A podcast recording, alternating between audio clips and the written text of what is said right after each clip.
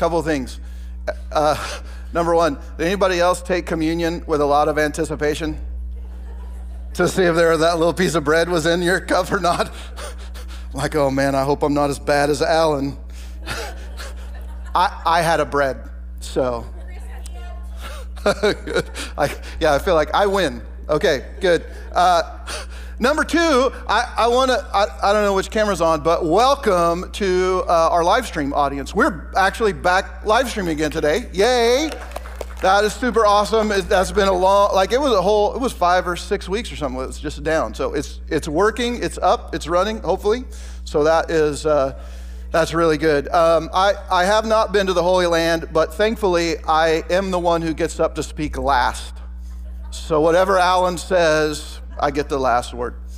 Uh, a, a, few months ago, I was working on the um, messages for the rest of the year and kind of planning out that series. And so I was, I was doing some reading and research, just looking at things. What, what do I need to talk about? What, what do I need to share? And I remember there, there was, for some reason, I was reading the story of Jesus feeding the 5,000. So there's a story of Jesus um, he's, he's out on a hill uh, by the Sea of Galilee, and all of these people have come to listen. 5,000 men, it says, plus women and children. A bunch of people there. And um, Jesus says, like, it's late. Um, when these people need something to eat. And all they have is five loaves of bread and a couple fish. And I'm, I'm reading this story, and it, and it says that Jesus took the loaves and the fish and he gave thanks. And after he had, had given thanks, he broke the bread and he gave it to his disciples. And then it says that every person there, 5,000 men plus women and children, maybe 10 more thousand people, it said everyone ate all that they wanted. That's pretty crazy, right? I think, like Alan said, like it's Thanksgiving for everybody because you, you eat at Thanksgiving. The, the, calories don't count on Thanksgiving. And so you eat all that you want. And they were hungry. They'd been there for like, it's a big deal. They ate as much as they wanted. And, and I really got to thinking, and, and maybe this is wrong of me, but I really got to thinking, what did Jesus say when he gave thanks? Wouldn't you like to know that? I, I would like to know what it is that Jesus said when he took five loaves of bread and a few fish and then he gave thanks and fed thousands and thousands of people. I want to know that so that I can pray that prayer every single day. God, I got five bucks, but I'm going to pray this prayer and I'm going to have thousands of dollars. I, I, God, I don't have much to eat. I'm going to pray this prayer that Jesus prayed. I'm going to have more than I need. I'm going to be able to feed the whole block, God, my car's not running very well, but if I pray this prayer, and I, I think that's probably why the prayer isn't included. It's probably why it just says he gave thanks and he broke the bread and he shared it and everybody had. Because if we knew what that prayer was, we'd try to employ it in every single situation. Because we do that, right? You, you may have been around church people and they go, well, uh, in Israel, when they were going into the promised land, they went to Jericho first. And they marched around the city of Jericho, remember, seven days, and then seven times on the seventh day, and then the walls fell out. They got, they got their miracle. And so, what do we church people do? We're like, well, we need this thing. I'm going to go walk around this new car in the, in the lot seven times, and then God's going to give me that, that car. Like, we try to employ those things that God used a specific place and a specific time for a specific reason, and we go, well, if I just do that over here, I'll get the same result. And so if we knew what Jesus prayed, we'd use it, and then we'd expect it to, to function in our lives in just the same way.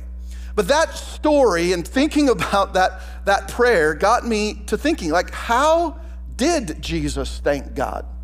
Over and over it says Jesus gave, he gave thanks and then whatever. He gave thanks and he broke the bread. He gave thanks and he took the wine. Like over and over we see that. But what did Jesus actually say when he thanked God? What did he say when he gave thanks? I, I sometimes struggle with how to be thankful just as much as what I'm to be thankful for. And I don't know if anybody else has that problem, but that's just part of the quirkiness of me, I guess. That whole thankful thing with God, like I forget things all the time and I don't remember stuff that He's given and done. And so I just, I feel like I'm not really good at being thankful. And so I, I, went on a little, I went on a little treasure hunt in, in Scripture, and I found three times in the Gospels, Matthew, Mark, Luke, and John, three times the beginning of the New Testament, where Jesus said the phrase, I thank you. And I just kind of did a search and I found this three times. One of those times, Jesus was speaking kind of in front of his disciples. He was with his disciples, a very specific thing going on. And, and he prays this prayer and he says, I thank you, God. Another time, he's speaking uh, with some grieving friends. And it's a really tense situation. A loved one had, had died, and, and Jesus starts this prayer I thank you, Father. And, and in the last situation, which is actually going to be the first one that we cover today, Jesus is actually telling a story. It's called a parable in the Bible. It's a story with a point. And um, we're going we're gonna look at that where Jesus says, I thank you. And he's actually kind of assigning that to one of the characters in the story that he's telling. So, we're going to look over the next several weeks, uh, the rest of this month, we're going to look at those three times that Jesus says, I thank you.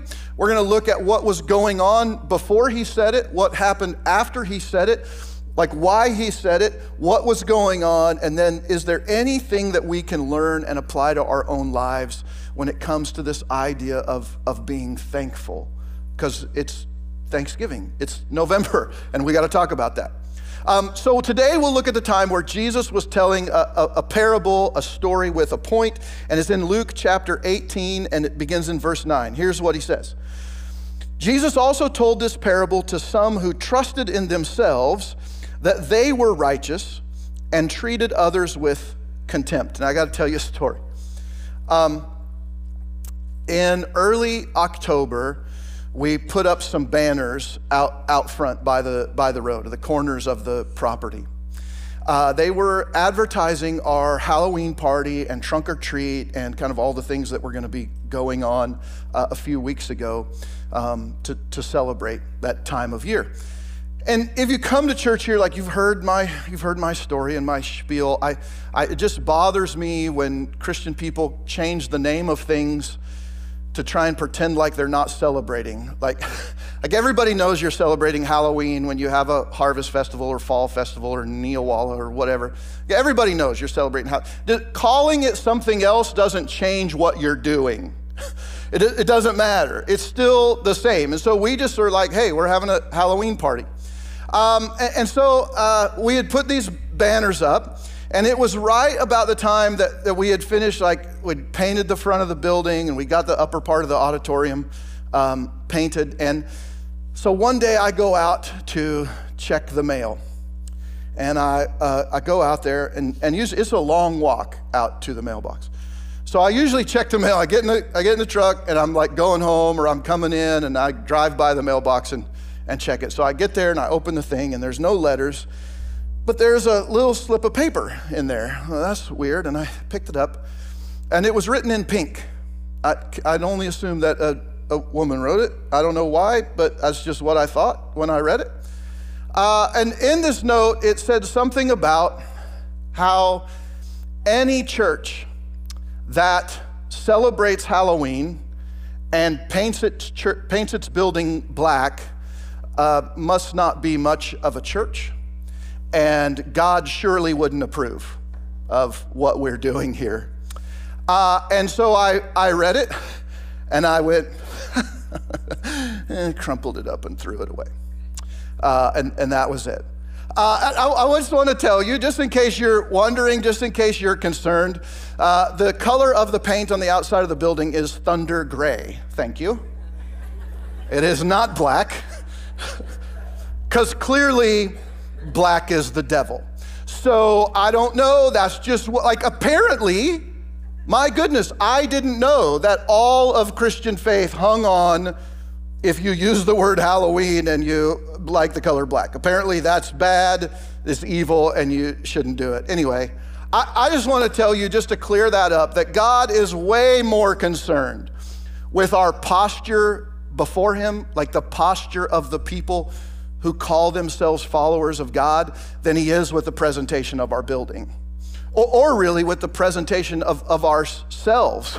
You don't have to dress up and, and wear, like, like, clearly, you don't have to dress up and wear a suit and tie to, to come to church and, have, and be accepted by God. You don't have to go to a church that has a big steeple. By the way, if we start calling that radio antenna we have on top of the building a steeple, we win.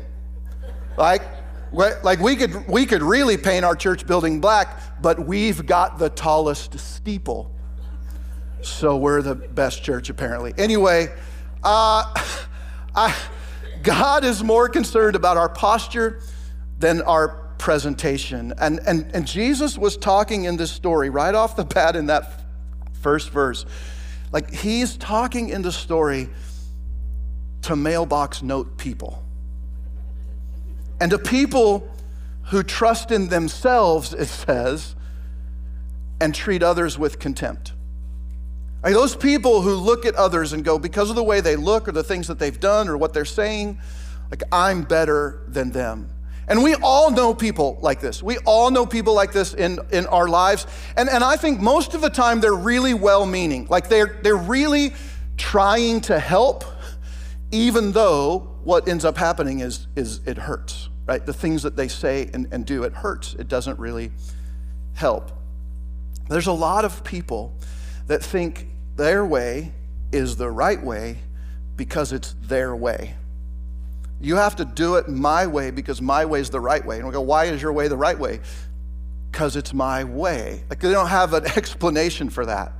And, and I got to tell you, it's been a really hard lesson for me. Like I grew up in, in church. My father was a, a, a minister my whole life growing up. He was a pastor. I grew up in, in church um, the, the people that I grew up in church with would not approve of the, of the way that I dress at church. So that, that, I mean, they were very loving people and kind people, um, but you dressed up when you went to church, and that was kind of how, how, they, how they functioned. So this has been a hard lesson um, for me over the years, and something that I continue to, to struggle with. Because if, if I'm honest with you, like, I cringe when church people cuss.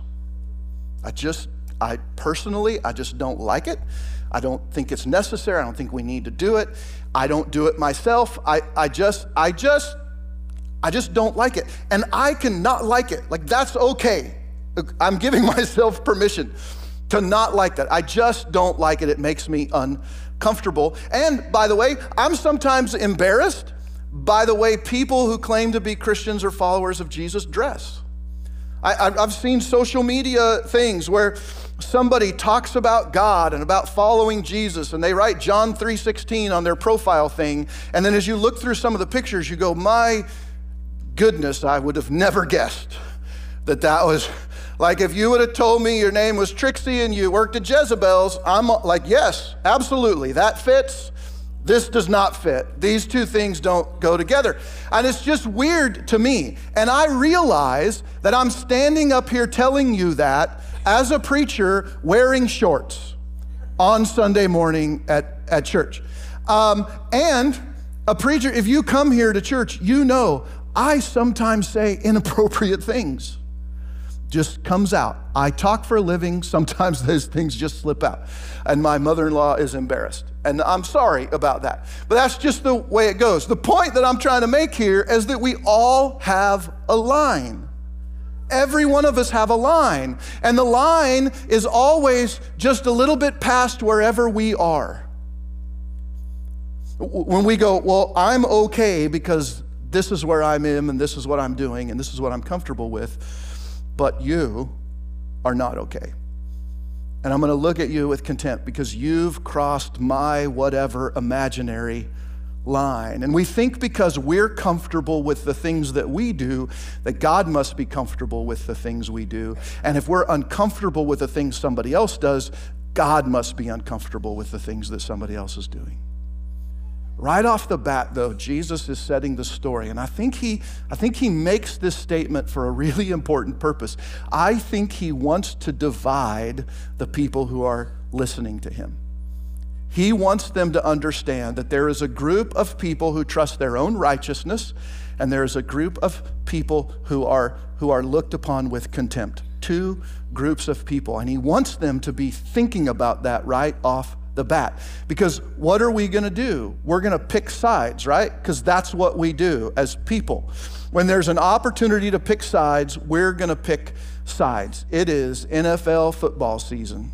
And so if you're not a Cowboys fan, too bad. Like that's the line. The Cowboys are God's team. That's the way it is. That's why their stadium had a hole in the roof so God could watch. Okay, Thank you. You are proving my point. we are always going to pick sides. We're always going to say, this is the right one and this is the wrong one. And Jesus was setting the stage for that right off the, right off the, the bat. We all have groups of people that we accept and groups of people that we have contempt for. They fall into that category. People we're sure that we're better than. And, and we've always got good reasons why we're on the right side, right? Let's go on to the next verse. Jesus like defines this a little bit more. And he says, okay, there's the self-righteous person, the righteous person, and there's the one that's being treated with contempt. And now he says, there are two men.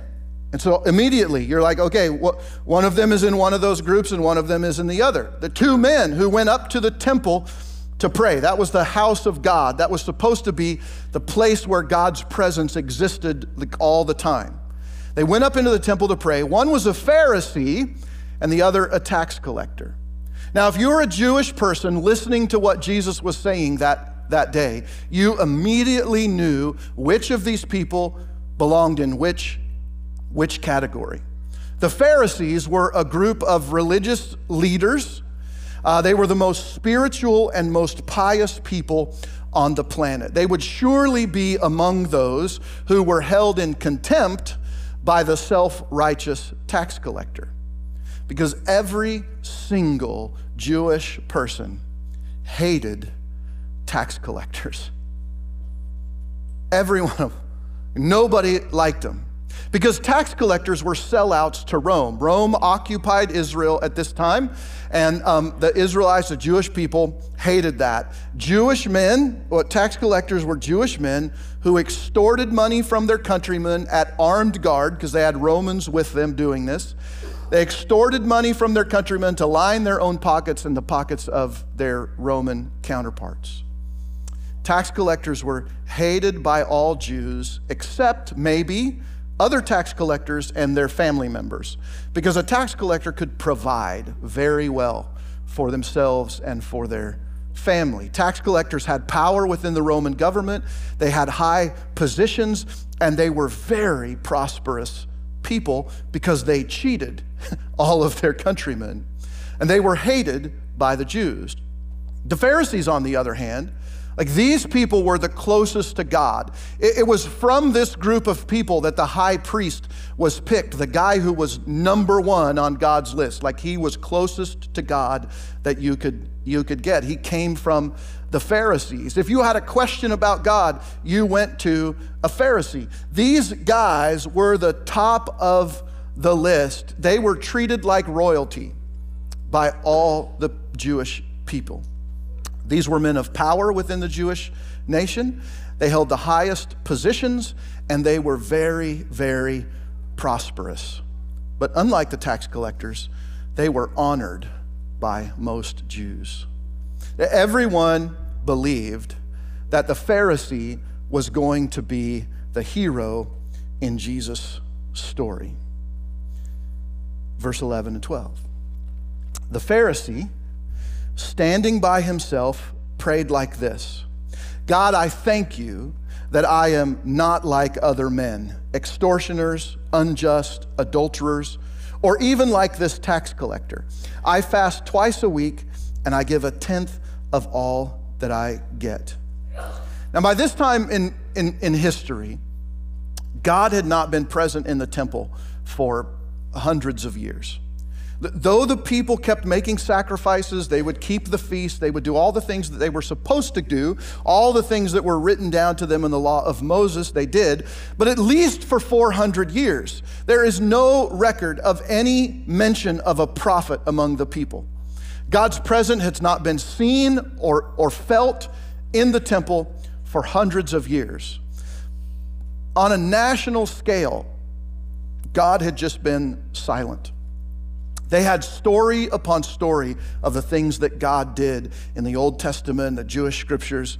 But when it came to that day, they were going through the motions in, in the temple. Like God was gone from their worship. And it goes way back to the exile of Israel from, um, from their homeland, the promised land, out to Babylon. And there's this whole thing with Ezekiel, and he, and he sees the presence of God, like the chariot of God in a vision, leaving the temple. God said, I can't put up with this anymore, the corruption and the evil that's going on. And so God left his temple.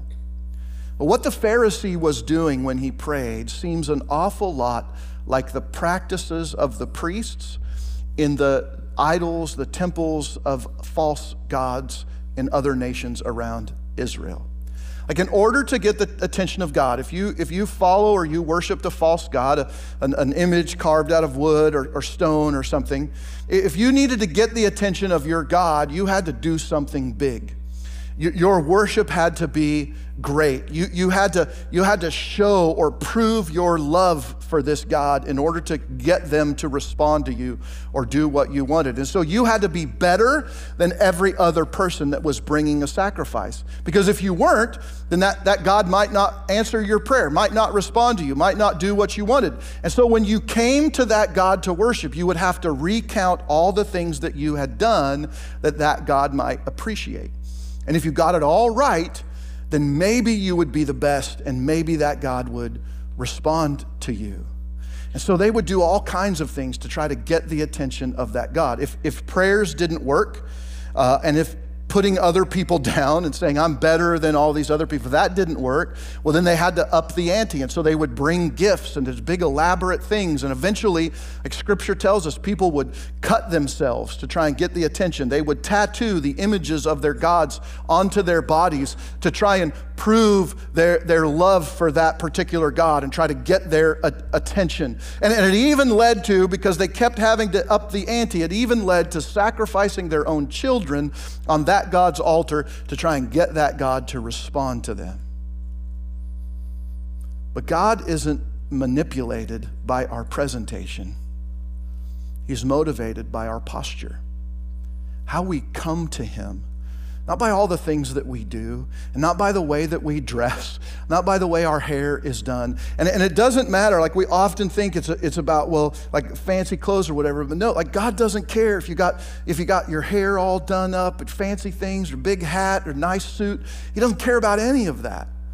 It's not about our presentation, it's about our posture before Him. And so the Jewish people, having not heard from God in a very long time, had resorted to these offensive behaviors. They tried to manipulate God to act by their piety and good deeds. God, look at all the things that I've done. Look at how I'm serving. Look at how I'm giving. Look at what I'm doing for other people. And if that didn't work, they started going, God, you need to answer my prayer because I'm better than all of these other people. They're all sinners and terrible, but I do these good things for you. But none of that works with this God. We kind of do the same thing today, don't we?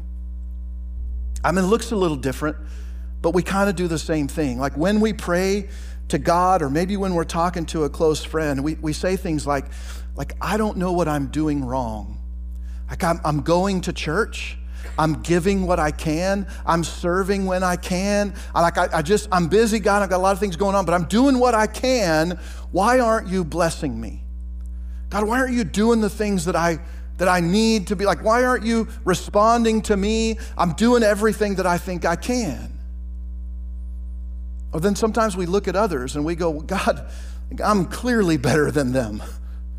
Why aren't you blessing me the way you appear to be blessing them?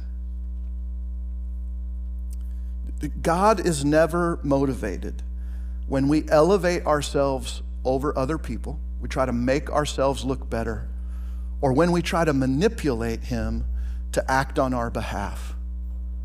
And when we come to God, like, oh, like we want to kind of go, hey, look at all these things I'm doing, God. And, and so like I'm earning, I'm earning your approval. I'm earning your attention. Like do like bless me because of all this. And God's like going, I don't, I don't care about that really.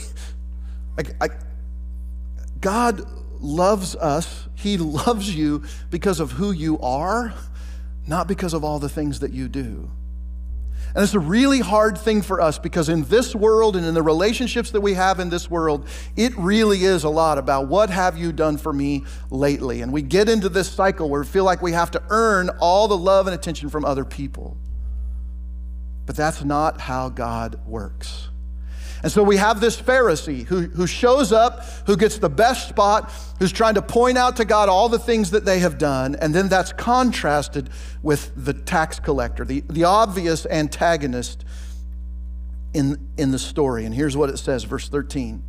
The tax collector, though, so here's the Pharisee, here's the tax collector. He stands far off. He won't even lift up his head or his eyes to heaven, but he beats his breast, saying, God, be merciful to me, a sinner. So while the Pharisee is looking for publicity, he wants as many people as possible to see him. Because he's like, if God's not going to respond to me, at least I'll get the attention, the admiration of the people who are around. The tax collector comes in and he's looking for obscurity. And so he finds a corner, hoping nobody will notice him. And he keeps his head and his eyes down and he pounds his chest in anguish and he asks God to be merciful to him because he knows that he's a sinner. He knows he's blown it. And at this point in the story, every Jew listening to Jesus thought the Pharisee was the hero. I mean, look at all the good things he's done. He fasts twice a week. Nobody had to fast twice a week. The Jewish people were asked to fast six times a year. Fasting just means avoiding food for a certain time period. They, they were supposed to fast six times a year in, in accordance with certain feasts that they were to celebrate. The Pharisees, because they were better than everybody else, they fasted once a week as a normal course. It was like the same day, same time, everything. They fasted once a week. But this guy, he fasts two times which means he's twice as better as everybody else. Twice as better. That's good grammar, 4 H people. That twice as good as, as everybody, everybody else. The, the people in that time period, they had this weird b- belief, and it didn't always make sense, and it doesn't always make sense to us, because again, we know the end of the story, and so we're looking back on this and going, why did they think that? Why did they, they do things that way? But the ancient people believed that if you had a lot, if you were in a high position, if you had money, if you had power, then God must be happy with you. And if you were poor, if you were lame, if you had a disability of some sort, then either you or somebody in your family, like your parents, must have sinned, and that's why God allowed you to be born this way. Now, it didn't always work. Like it didn't always add up because the, Pharisees, we find out in the story, are some of the worst people on the planet, not the best, and yet everybody thought they were the closest to God. But God is always more concerned with our posture before Him than our presentation for Him. And the Pharisee, he got dressed up on the outside, I think, to hide what was going on inside. The tax collector, he didn't fake honor to God. He didn't get all dressed up and go, Look at me, God. He just came honestly before God. He just came and said, God, like, like here I am. He just found a corner and said, Here I am. And I think this is why Jesus spends so much time calling out the religious elite in Scripture, because they were masking their sinfulness in self righteousness. And, and so, he, what Jesus says next in the story, like, shocks everybody. Verse 14. Like, at this point, remember, they still think that the Pharisee is the hero and the tax collector is a zero. That's the way they're thinking. Here's what Jesus says I tell you, the tax collector went down to his house justified rather than the Pharisee. Because everyone who exalts himself will be humbled, but those who humble themselves will be exalted. The people listening to what Jesus said are shocked. They're shocked that the Pharisee, who did all these good things and went above and beyond, and was twice as good as every other Pharisee, wouldn't be justified before God. And the tax collector, who did everything wrong and didn't look the part and didn't do any of the stuff that the Pharisee did, that he would be justified. They just couldn't make sense. It was a huge shock to the system of religion that they had built. And it's part of why, like statements like this are a big part of why the religious leaders and many of the people would soon call for Jesus' death. Because statements like this totally contradicted the religious mentality of the day. And we have that mentality today.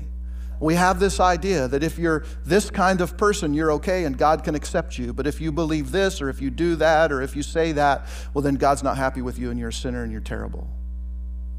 We love to separate people and put them into two different camps. But, but, but look at why Jesus says this. Everyone who exalts themselves will be humbled, and everybody who humbles themselves will be exalted.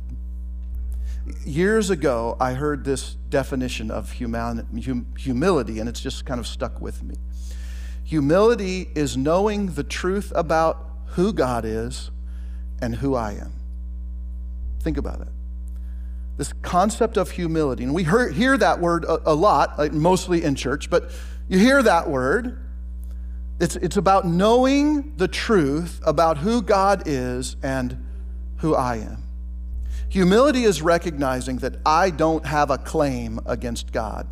I cannot show up to heaven and, and I, can, I, I can't be like, hey, God, I was the pastor at real life like like all these people came. I got baptized hundreds of people. Like you like you need to let me in. Like i have no claim on god. There is nothing that i can do or say that would earn me heaven. There's nothing in my life that deserves his love. But humility also recognizes that god loves me even though i don't deserve it. It's about recognizing who god is just like he loves you he loves me just like he loves the woman who left the note, or whoever it was who left the note in our mailbox. And he loves your obnoxious neighbor, and the guy who cut you off on the way to work, and your coworker who stabbed you in the back. He loves all of those people. All the people that we think are on the other side of the like they've crossed the line, they've gone too far, and they say things that I don't approve of, and they look the way I don't approve. God loves each of those people. Humility is about letting God write your story because He can do it better. Trusting that God's going to work it out in the end. That it's not my job to tell people you're going to heaven, you're going to hell, you're doing it right, you're doing it wrong. That's not my job. The, the power of thanksgiving is in coming to God in humility. Coming to God in humility. God, I understand who you are, and I understand who I am. And I'm a whole lot more like the tax collector than the Pharisee. You see, the Pharisee didn't need God's mercy because he believed he deserved God's attention. I look at all the things he had done. The tax collector knew he needed God's mercy because he believed he didn't deserve God's attention. The Pharisee believed God should love him because all the things that he had done, and the tax collector knew God shouldn't love him because of all the things that he had done. The Pharisee thought he was good enough. The tax collector knew he never could be. The Pharisee didn't need God, he wanted attention from other people. The tax collector didn't want attention, he just needed God you can experience true thanksgiving in your life when you see yourself and God clearly. Like we can't earn God's love for us, and we can't turn God's love from us. There is nothing you can do that will stop God from absolutely loving you no matter what. And so God doesn't bless you because you're better than anyone else. Blesses you because He loves you. He does things for you because He loves you, because He wants to, because, because He made you. Sometimes those blessings, they look a lot more like struggles than successes in our lives. but they are always for our growth, for others' good, and for God's glory. So this week, I just want to challenge you. Try not to thank God for the things you think might make you look better in the eyes of others. Try to thank God for the things that allow others to see Him better when they look at you. Let's pray. God, thanks for loving us no matter what. And, and thank you, God, for just being a God that looks past all of our junk and sees us as this beautiful, good creation that you have made us to be. God, forgive us for the times that, that we have we have stood on one side of this imaginary line that we have created and we've pointed fingers at other people and said, You aren't welcome, you aren't wanted, you aren't worthy, simply because they had crossed some imaginary line that we'd placed. God, help us to see everyone the way you see them with incredible love. God, help us when we look at ourselves to not see ourselves as, as just unworthy, even though we are. But help us to see ourselves the way you see us, as worthy of the sacrifice of your Son. And as we see you more clearly and see ourselves more clearly, we don't try to elevate ourselves above, above others or, or try and manipulate you by, by recounting all the things that we do. And we see ourselves clearly, God, then you're going to be able to work. And we're going to be able to experience the power of thanksgiving in our lives. And so we thank you for this day and this time to be together. In Jesus' name.